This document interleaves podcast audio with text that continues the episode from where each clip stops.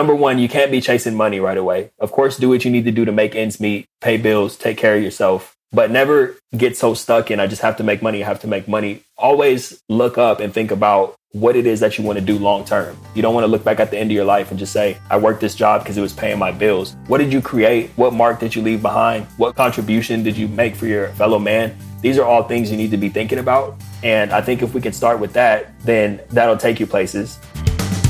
Welcome to the Mitlin Money Mindset. This is a podcast that's all about getting your mind right when it comes to all things money.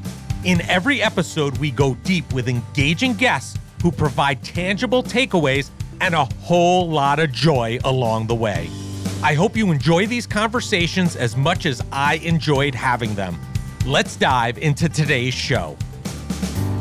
Today's guest is Taj Deshawn, podcast host of the show Thrive After Sports, an athlete career transition coach. When Taj first stepped away from the game he loved, he struggled heavily with depression. He had never fully developed a clear vision of his life after football. Taj knew he wanted to get a good job, make a ton of money, and be successful, but felt lost and overwhelmed, having no idea on how he would do that and what to do with his life. After several years of stumbling around in the emotional darkness of uncertainty, Taj decided to move the focus away from himself and look to serving others. Once Taj found his focus, he created an intensive program for retired athletes who are struggling to adapt to life after sports.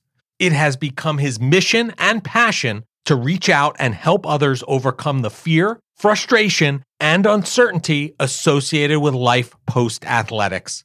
Listen in and hear how Taj has helped athletes approach, navigate, and successfully move into the next phase of their lives. Well, hello, everybody. Larry Sprung here, and I have an awesome guest today, Taj Deshawn. He is an athlete career transition coach and the podcast host of the show Thrive After Sports. Thanks for joining us today, Taj. Larry, thank you for having me. It's a pleasure to be here. I know we've been trying to make this happen for quite some time to get on each other's schedules, but it's all in divine timing. So great to be here with you. Timing, sometimes everything, right? yes, indeed.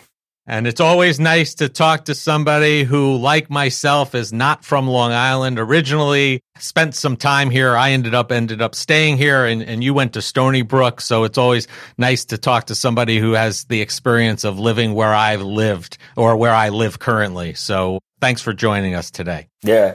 I want our listeners to understand who you are and what you do. So before we jump into what you do today, can you tell us about your path to becoming an athlete career transition coach? How did you get here?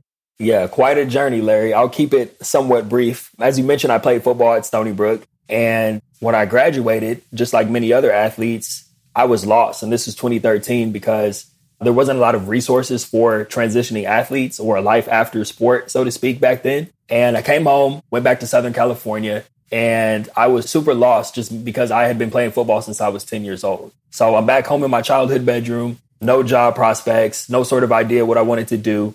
Started out in sales, and I was making great money in sales, but I quickly reached this point where even though I was making money, I was unhappy with my day to day life. And I was like, man, I have to find something that is more true to me. And I still was trying to figure that out. And what I did was I made a pivot from sales to recruiting because I felt like as a recruiter, I can still be competitive with myself and still put up numbers and make commission, but I was also helping people. And that really became the theme for leading up to everything I'm doing now with leaning into helping people. Eventually, I started having this itch to want to break away from the corporate space, so to speak, and really become a business owner, become a solopreneur. I had no idea what I wanted to do, Larry. I was thinking about being a personal trainer. All kind of stuff crossed my mind. But what ended up happening was I had a series of friends, uh, former teammates from Stony Brook, who came out to visit me all within like a six month period. And these guys were like, Taj, how are you doing this, man? You're living this life. You found a good job. You're making money. You've made it. You know, even they didn't right. know I was unfulfilled on the inside. Miserable. yeah, miserable would be the better choice of word. Yeah. So I was miserable because even though I just wanted, I felt called to do more and I was helping these guys out. And even when they would fly back home, it became like I was talking to them on the weekends. I would talk to them before work, after work. So I kind of became like an unofficial mentor to these guys. And then it started to expand. They would be like, hey, can you talk to my cousin, she just finished playing basketball over here at this university, and then it became bigger than football. So, long story short, started doing research to see what was actually available to transitioning athletes, especially at the collegiate level. Virtually nothing. There's a couple articles on the NCAA website about how to prepare for a job interview, things like that, but nothing actually tangible, nothing to help an athlete go from A to Z. So I decided I was going to create some curriculum and I quit my job prematurely. I definitely could have done both, but I felt so passionate about this work that I was just like, I'm just going to go full speed into this thing.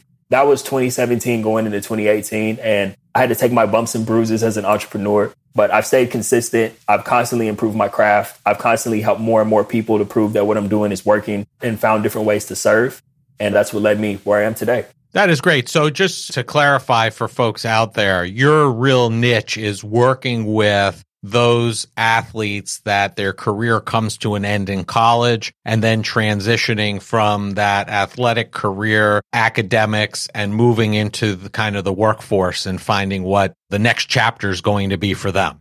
That's exactly it. It started out, it's grown beyond. I have worked with some professional athletes, mainly like overseas basketball players or people who play different sports overseas. But the sweet spot, like you said, Larry, is collegiate athletes. I didn't play professionally, and I know how many collegiate athletes are really struggling to find that next step. So that's what my curriculum is about, not just helping them find a job, or it's actually grown into helping them start businesses as well. But what I'm doing is really focused on helping them actually map out the next chapter of their lives that they can be excited about the same way that they were when they were playing their sport. And that's taken many forms. It started out with one on one coaching. I do some group coaching as well. Then the podcast came about. Then I published a book that you see behind me right now. And it's just taken a lot of different forms. And that's my main goal, though. I've basically gone back in time to be the person I needed in my corner during that transition period. That's how I look at it. Right. So if I'm an athlete, I'm a collegiate athlete, my tenure's coming to an end. When do I want to come in and contact you? And what's the process? What areas are you available for and really interested in? Where's your sweet spot, so to speak, as far as helping me? What does that look like? Yeah, well, I'll start with the timing of it because the timing is very tricky. Because I'm, I'm, sure you know this when you're fully immersed in a sport, that's all you're thinking about. So I'm not the guy right. who's going to come in senior year and be like, hey, I know you have this championship game coming up, but have you thought about what you're going to do afterwards? That's not my role. My role is the sweet spot between, okay, you've played your last game and either you're on campus still and you have all this free time, or you've graduated and you're out in the real world. Maybe you had a couple of jobs. And my goal is to help them find clarity. That's the main thing. Number one, before I even get into, hey, what do you want to do with the rest of your life? There's a period of healing that needs to take place because there's this loss of identity. So that's why I really come in and do the work, the internal work to make sure they're able to heal from that. It's almost like mourning a death of a former self. And once we can move past sure. that, then we can start to develop what do you want to do? How are you going to do it? Who you need to be connecting with? And of course, doing it for all the right reasons. Like I said, not just a paycheck, because I'm a firm believer. I know we're going to be talking about money on here in a little bit, but I'm a firm believer that money comes as a byproduct of working on something that actually is meaningful to you. Not necessarily that you're Agreed. passionate about, but something that's a contribution to others and is making an impact on others, but you also enjoy doing it as a bonus. Yeah, and I think your time frame works out really well because you're also giving the athlete an opportunity to do it on their own, right? Not everybody needs that assistance. Some of them are going to be able to successfully transition out of that athletic career and into corporate world and maybe be happy and very successful at the same time but you're really looking for those people that are not or need help, assistance, or not able to find their way within the framework or the construct of their life following athletics. That's it. Yeah, you summed it up perfectly. That's pretty much what I'm looking for. Are there some key areas that you're working with them on typically? Are there areas that are you're seeing time and time again that these athletes that you're working with? Or is it really you're just kind of there as their life coach slash mentor to help guide them in really all areas of their life? Uh, a couple of things that I see that are pretty common are a lot of people, a lot of former athletes want to get into either coaching or they want to get into sales. And there's nothing wrong with either of these two professions. But my whole thing is there has to be a creation that takes place. You can't just say, I want to be a coach because you're comfortable and you want to stay around your sport and you don't know anything else. I think that there's people who make great coaches and they should definitely go into coaching. And there's another category of people that would be better served if they explored other things outside of the coaching realm. Same thing with sales. A lot of athletes get into sales like I did. Number one, because sales roles are always hiring, but also because people will tell you as an athlete, you can go into sales and be competitive but you have to be intentional about what it is that you're selling if you're going to go into sales and understand that it's going to take work to build yourself up in that arena too. So my whole thing, I'm a big picture thinker, right? After we get past the emotional component to be able to help them even be firing on all cylinders, mentally, physically, spiritually, emotionally, I'm all about creating the long term vision. That's what it's about for me. So, but those are some of the things that I see pretty common. I'm not the guy who's going to be like, okay, you want to be a coach? I hope you become a coach. Like, right. there's a lot of work we need to do before we get to that point. Why is it so hard? And I think you touched on them kind of briefly earlier, but why do you think it's so hard for athletes to transition out of their sports careers and into the next steps? Why does that seem like such a hurdle? I think if you're going to be at the top of your field in anything, and it doesn't even matter what level you played at, collegiately, even if you played at a D3 or D2 level, at the end of the day, you're still receiving some sort of compensation to play your sport. So just due to the fact that you are living, breathing your sport 24 7. If you're not on the road for away games, you're watching film. If you're not watching film, you're practicing. So it doesn't leave much room. You can conceptualize it. I always say this like, it doesn't really get real until it gets real, until you're actually out in the workforce or trying to build some sort of business and you're actually having to do it. You can think about it all you want, but at the end of the day, your day is consumed by your sport. So I think just lack of experience. Right. It's a totally different world when it goes from being an idea to actually you're trying to build something or map out the next stages. And that's where people need the most support. So it gets difficult because you just, you don't know anything else. Yeah. I see, you know, it's such a regimented life typically when you're an athlete. Like I'm even seeing with my own kids, my oldest son's going to college. He's going to be playing club hockey, but it was very important to him, even play at a club hockey level to continue his hockey career, if you will, because he felt like it's been his identity and part of his life since he's five years old. So for the last 13 years, and it wasn't something that he wanted to give up. And technically, I agree with that. I think that that structure and that ability to have teammates and everything that you get from sports is very helpful for you, not only in college, but in life in general. So I get why it's so difficult because it's a lifestyle. It really is for many, many years, and it's hard to break out of that. Is there a mindset that athletes should have? This kind of goes before where you step in, but is there a mindset? This is the Mitlin Money mindset that athletes should have while they're playing to prepare for the day that they're not playing. I tell my kids all the time that we're hockey family, so a little different than football. But as a hockey family, I use the term that all roads lead to men's league, right? Eventually, everybody who plays the sport of hockey, starting at the age of five, whether you go to club, you go to D1, you go to D3, or you even make it to the NHL, one day you're going to be playing in men's league. So all paths leave there. So is there something that athletes can be doing earlier on in their life to kind of prepare them for this transition? Or is it really one of those things they just don't even want to think about? That's really funny that you say that all roads lead to men's league. it's one of those things where a lot of people don't want to think about it because they feel like obviously if you're playing college and it depends on the sport but some sports like football or men's basketball most of those guys their focus is on i want to go to the league right? If you talk about like women's sports where there's not even a professional level then they're obviously knowing okay this is pretty much it for me in college. But the issue comes in where people get into the mindset of if you're working on a plan B that distracts from plan A, right? That's true in some cases, but not in all cases, especially like you said, when it comes to athletics, right? It's true in business. I'll tell you that. I always say in business, you can't have a plan B because if you're already thinking about plan B, plan A is not going to work out. So I get it. Exactly. And I think you have to find a balance, right? And that balance is going to be different for everyone. But I think in terms of mindset, you have to get outside of your circle. That's another thing. You can't just be hanging out with your teammates all the time because the other students on campus, these are people who are already preparing for their careers actively. And not to say they're going to be 100% sure either because they haven't been out in the real world yet. There are a lot of five and six year college students that are not athletes, right? That's it. That's exactly it. so I think the only thing that the slight adjustment that I would have made personally and advice I could give to current student athletes is to just try to dedicate more time. That time that you're playing Madden, you know, I know you want to unwind and relax a little bit. Just maybe take out a pen and paper and just actually start to visualize or talk to people people, or if you're considering going a certain route, even if it's not related to your major, just start to network and, and get into conversations and do interviews with people just to learn more about what they do on a day to day basis. Because it all comes down to what are you going to be doing on a day to day basis in your life after sports. Right you bring up a good point. You talk about student athletes, so that you know most of these schools have athletic departments, and these athletes are really there to help promote the school, etc. Do you find that the schools themselves provide any assistance to the players for their life after the game or is it really just a focus on hey, you're here to play the sport, get a good education and we're going to just help you in the same way that we help all our students even though they probably know these people are much different than just a regular average student who's not involved in an athletic sport?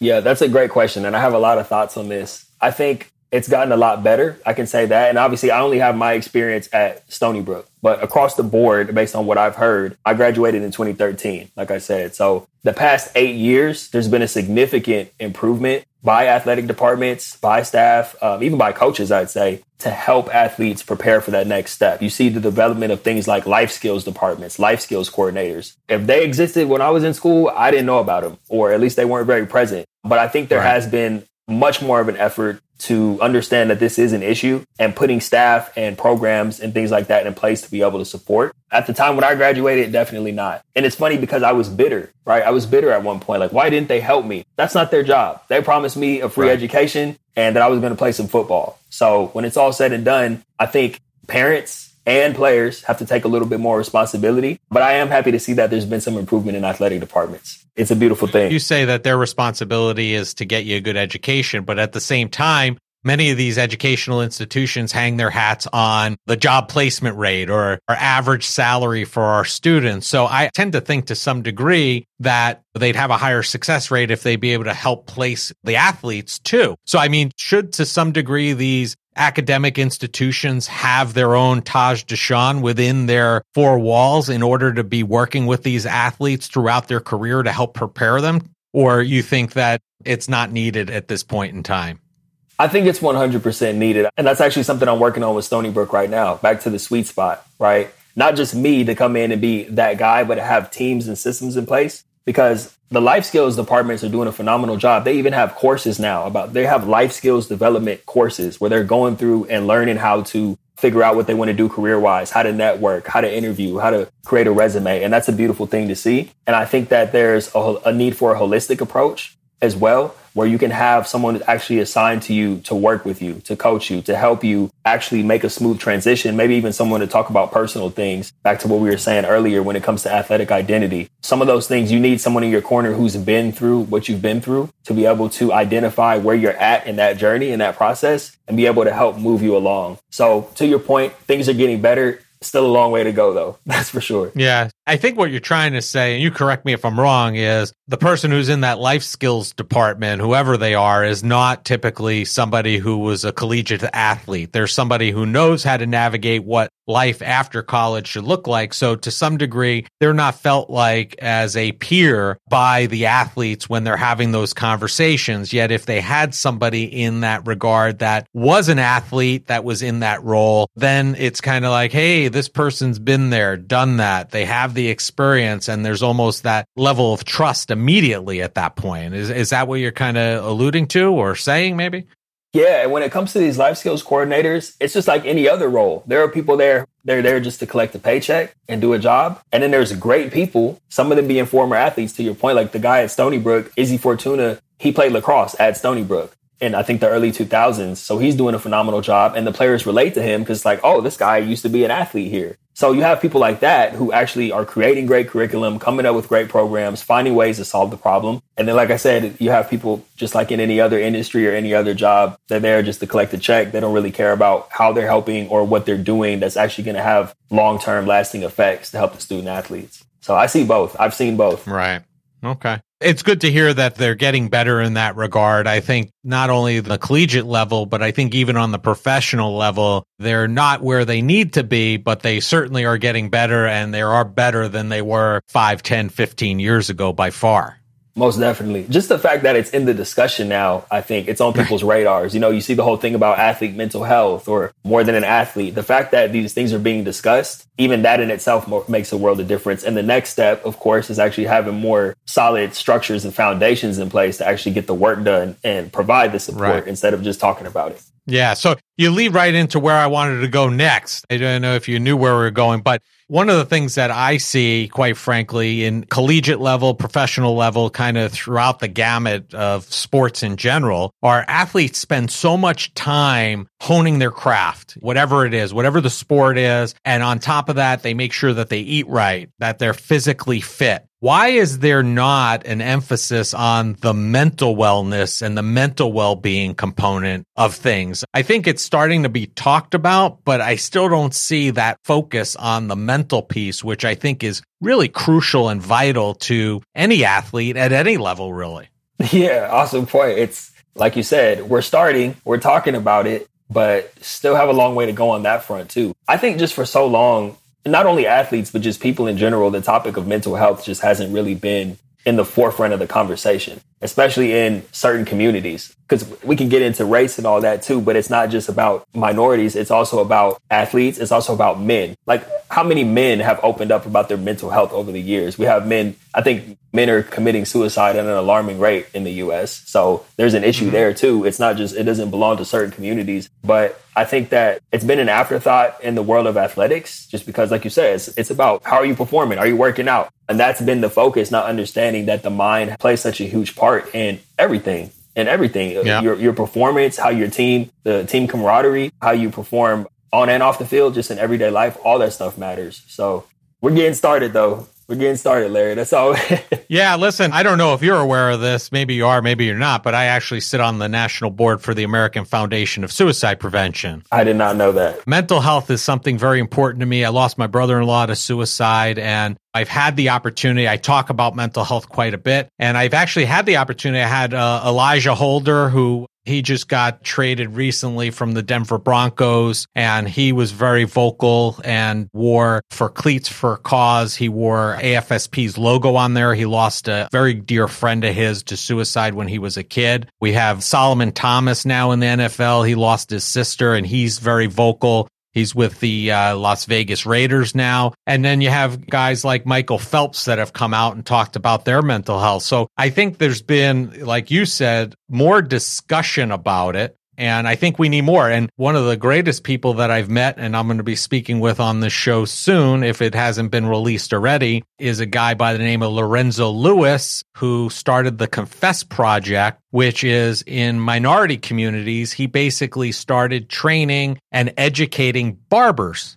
barbers on how to talk to people about mental health because everybody talks to their barber, right? And in those communities, men of color have a tendency not to speak about their mental health, but they'll talk about things with their barbers. So he went out on a mission and is training barbers on how to have these conversations. And he's having an amazing impact on the world by doing that. So now we got to get the athletes to get out of their own minds and focus on this and understand that this might be something that's holding them back from being even better than they are if they could work on themselves and work on their mental health as much as they work on their physicality, right? Yeah. And that's awesome. I'm definitely going to check out that Confess project, Larry. That's such a great idea. I love that. Just the fact that they always say, like, in the black and brown community, your barber is like your therapist. So, what a great way to kind of infiltrate this and find a workaround to where you're going to get this help mentally, whether you want it or not. We're going to find a way to make it happen. I love that. He basically took it to another level, and I think it was genius. What a genius idea. And he's starting it out, you know, he started out in the South and he's like moving it and migrating it to other communities. And it's just a great idea. And people don't think of it as mental health or mental therapy. It's just what I do. So it's just like an easy place to go and have a conversation and make people better. He's an amazing guy and it's an amazing program. So maybe I could connect you guys at some point. Yeah, I would love that, Larry. Thank you. And genius is sure. definitely the right word for that. So I'm always down to connect with geniuses. there you go. So, what are some simple things that athletes can do today? Let's say I'm a, an athlete in high school or starting out in college. What are some simple things, some actionable things that they can do today to start helping them be more successful through that transition process? Yeah, and this goes back to what we were talking about earlier, Larry. It's pretty difficult to do that while you're playing. I think it just comes down to, like you said, all roads lead to men's league. So you have to understand that it is going to end one day and be comfortable with that. Even if you go on to have a career where you play till you're 30, 35 years old, that's great. But then what do you do as a 30 or 35 year old afterwards? You have to have some sort of vision and the cultivation. The sooner you can start cultivating the vision for that, the better off you're going to be. Some advice I can give to athletes who are just wrapping up their careers, or maybe you had your career cut short to COVID, is first of all, you have to have a period of time where you're not numbing your emotions because that's what I did. And that's what so many athletes do because we're so used to just being on the go all the time and not wanting to show weakness. A lot of us either try to mask the pain or act like it doesn't exist. So if you're listening to this right now and you're a former athlete or know someone who's a former athlete, it's okay that you're hurting. It's okay that you're struggling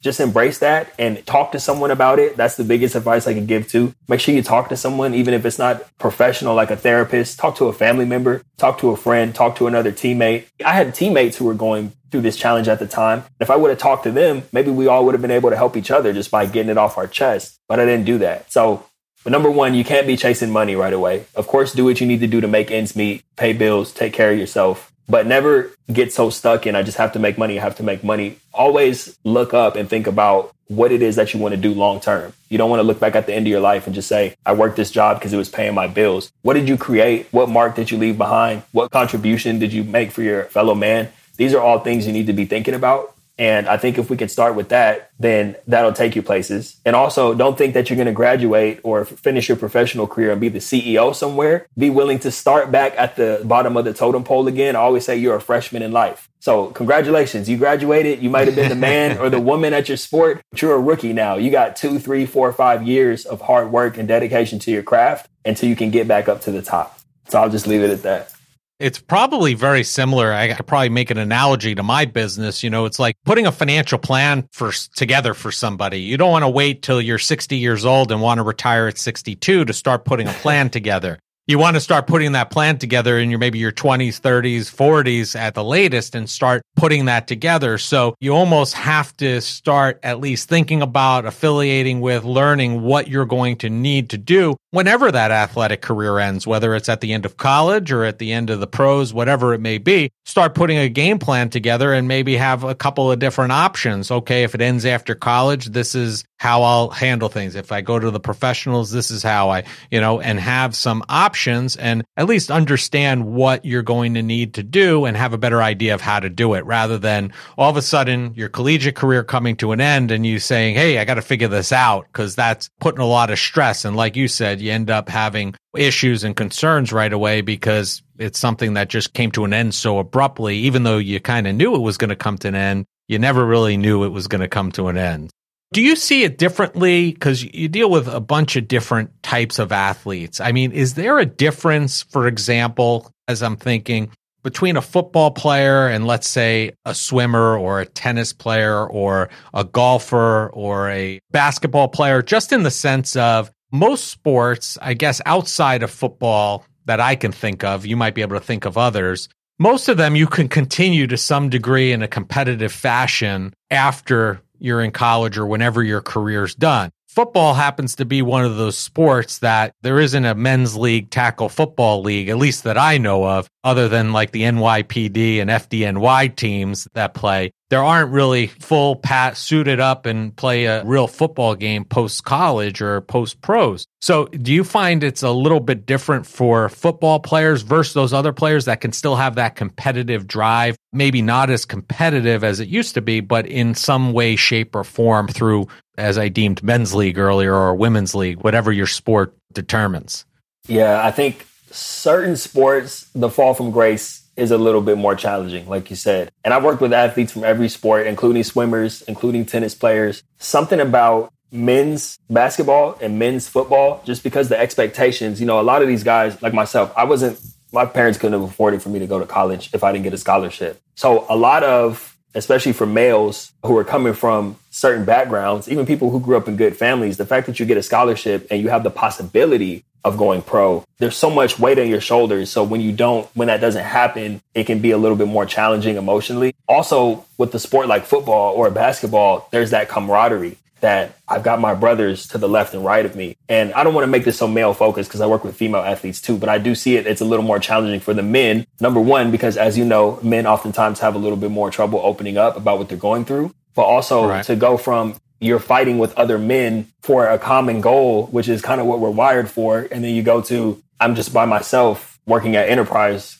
right now making $200 a day. That's a tough thing to go through. So that's some of the things I see. I will say for the women, this is pretty common. A lot of female athletes struggle with body image. You're no longer competing. So that's added on top of I'm a former female athlete and now I'm struggling to figure out what my next chapter in life is going to be. And I'm also putting on weight because I'm not working out. So I don't feel as attractive. And it becomes like this cycle. Yeah. Those are some common things that I've seen. I can see it having its own challenges for them. Yeah. Most definitely. Which I honestly, before you said that, it wasn't anything that I thought of previously. And I didn't either until I started having those conversations. And I'm like, wow, there's a pattern here. So that actually forced me to adjust my curriculum a little bit. And I don't have cookie cutter curriculum. You know, there's obviously it's when you're doing coaching, it's you're adjusting on the fly and meeting people where they're at. But I started to include almost like a fitness component and started bringing other people in, nutritionists. You know, there are a lot of former athletes who are nutritionists now or trainers and kind of bringing them in to be able to support with that side of it. Cause I stay in my lane. I know what I'm good at and I bring in people to do their same what they're good at. Yep.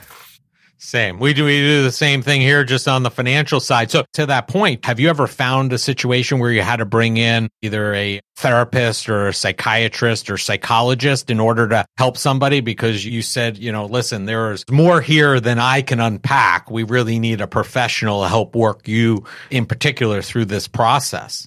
Yeah, so I actually thought of this ahead of time when I was developing the curriculum, understanding that some of these things were going to come up. So what I did was I actually consulted with some friends of mine who are clinical psychologists and therapists from all different realms. And actually they helped me in the development of my curriculum. So I never put okay. myself out there as a therapist or claim to be doing any type of that work. Although technically some of that stuff does come up on the calls. So I do have those people on hand if I needed to bring them in. But I think that by the time some of these things start coming out with the athletes that I've worked with, we've already developed a rapport. They already know I've been through what you've been through in some way, shape, or form. And so they're comfortable opening up and telling me those things. And I've been able to kind of navigate those waters successfully. But I do have those people on hand if and when that situation arises. Right. Yeah. Listen, we have the same experience on our end. We stay in our lane and to some degree. We're part psychologists, part therapists, also with people and their money and their retirements and what their goals and objectives are. And there have been times where we've had to bring in a, a family therapist because there might be a family situation or a family dynamic that needs to be addressed that's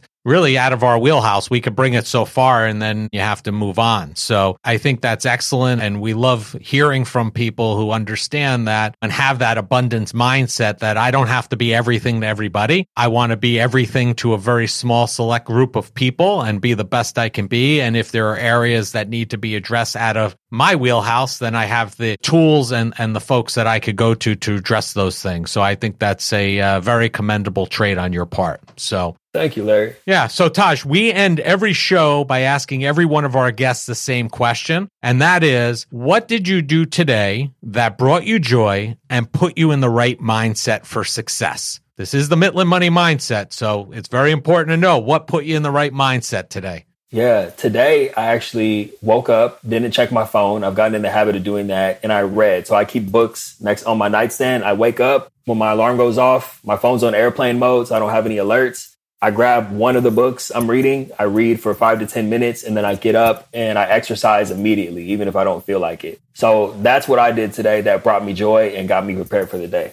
Sounds like a great way to get started every day. You get some great ideas, you get exercise, get the blood flowing. Sounds like a great way to kick off the day. So, listen, it's been a pleasure. We're going to have all of your contact information in the show notes. But if people want to find you or find the Thrive After Sports podcast, how do they do that? Yep. Best way to do that is just type in Thrive After Sports wherever you're listening to this podcast. It's available on all podcast platforms. You can connect with me at tajdeshawn.com. I'm Taj Deshawn across all social media. So but all my social media is on the website as well as the book. The book is on there too. And before we close out, Larry, I just want to say thank you for having me. It's been a pleasure getting to know you a little bit. And I want to acknowledge you for a second because the work that you're doing is super important. Like you said, there is a mindset, hence the name Mitlin Money, but there's a, there's a mindset behind finance. And I've had to definitely work on that, on my money mindset. So I can tell that you and your team are doing an excellent job of not only helping your clients out with improving their finances, but improving their mindset behind it. I think that's a beautiful thing and something that's often left out of the conversation. So props to you for everything you and your team are doing over there. Awesome. Thanks so much, Taj. It's really been a pleasure. I appreciate that. And I hope the next time, as we discussed before we started recording, that you come out to Stony Brook, that we have the opportunity to meet in person. Love to do that and make it a great day. Thanks, Larry. Appreciate it. I want to thank Taj Deshawn for being a guest on the Mitlin Money Mindset. Taj has taken the lessons he learned while struggling to transition from being an athlete to the next phase of his life and turned it into a practice that serves people like him. He works with athletes to equip them with the tools to thrive in their life after sports and helps them with the guidance needed to carve out a powerful new path for the rest of their life. Taj can be found across all social media platforms, and all the contact information needed to find him can be found in the show notes. Thank you for joining us this week on the Mitlin Money Mindset. Make sure you visit our website at mitlinmoneymindset.com and smash the subscribe button so you don't miss a show. We encourage you to help others find our valuable content, and please don't keep us a secret. You can also schedule an Is There a Fit call right from our website or by using the link that you'll find in the description section of your podcast player or app. And be sure to join us for our next episode to learn more about getting your mind right when it comes to all things money. The opinions voiced in the Mitlin Money Mindset Show with Lawrence Sprung are for general information only and are not intended to provide specific advice or recommendations for any individual. Past performance is no guarantee of future results. All indices are unmanaged and may not be invested into directly. Investing involves risk, including possible loss of principal. No strategy ensures success or protects against loss. To determine what may be appropriate for you, consult with your attorney, accountant, financial or tax advisor prior to investing. Investment advisory services offered through CWM LLC, an SEC registered investment advisor. Guests on the Mitlin Money Mindset Show are not affiliated with CWM LLC.